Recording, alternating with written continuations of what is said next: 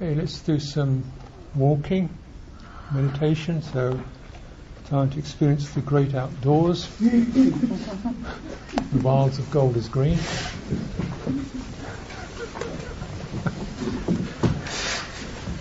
Now,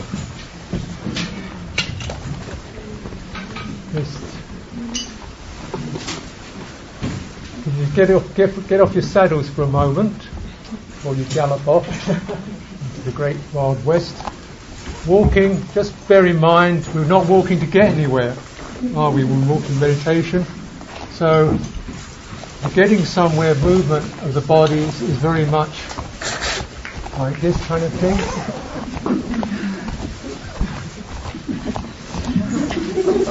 So it's pretty much like no width at all, all direction in front, right? No perceptual width. In fact, you know, perceptual width in the underground is non-existent. So it's very much corridor walking, yeah? And so that's always pointing forward, but there's nowhere to go, is there? So you walk forward and you walk back, well, so what? So we don't, we want to kind of check that, that tendency which is built into our perceptual system. We're not walking forward, though that may happen. What we're doing is we're understanding how, how the body walks.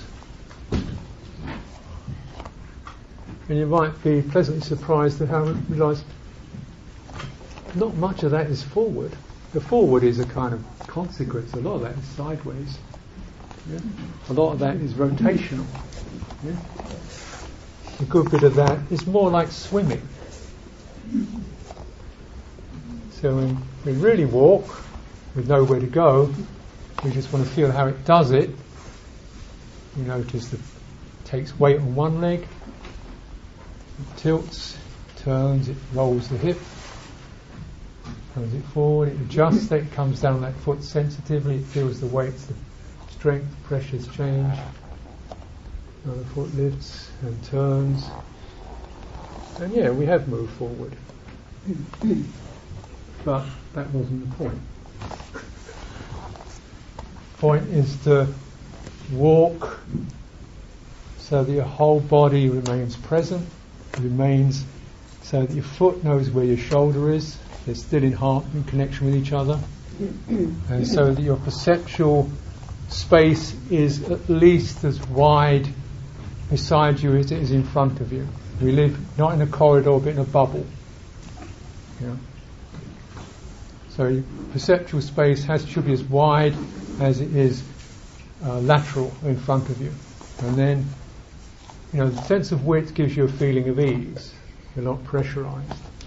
And when you've limited the space in front of you, you get less of that forward drive. You don't need it. It's not relevant. That's a drag this time.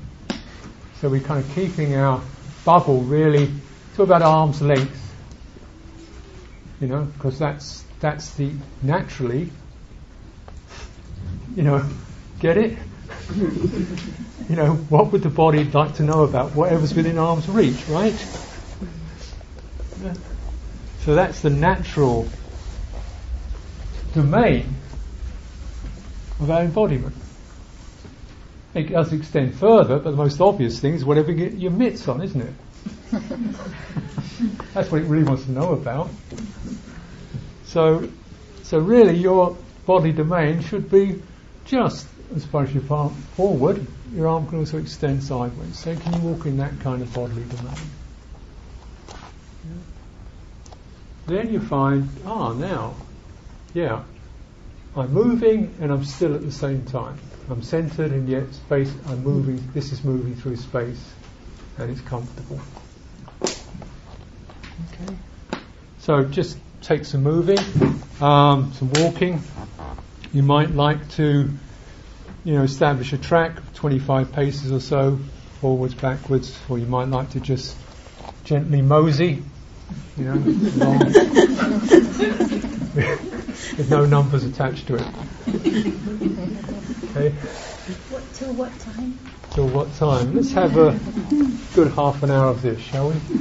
Okay. Yeah. So about four, uh, what's it, three forty-five. Yeah?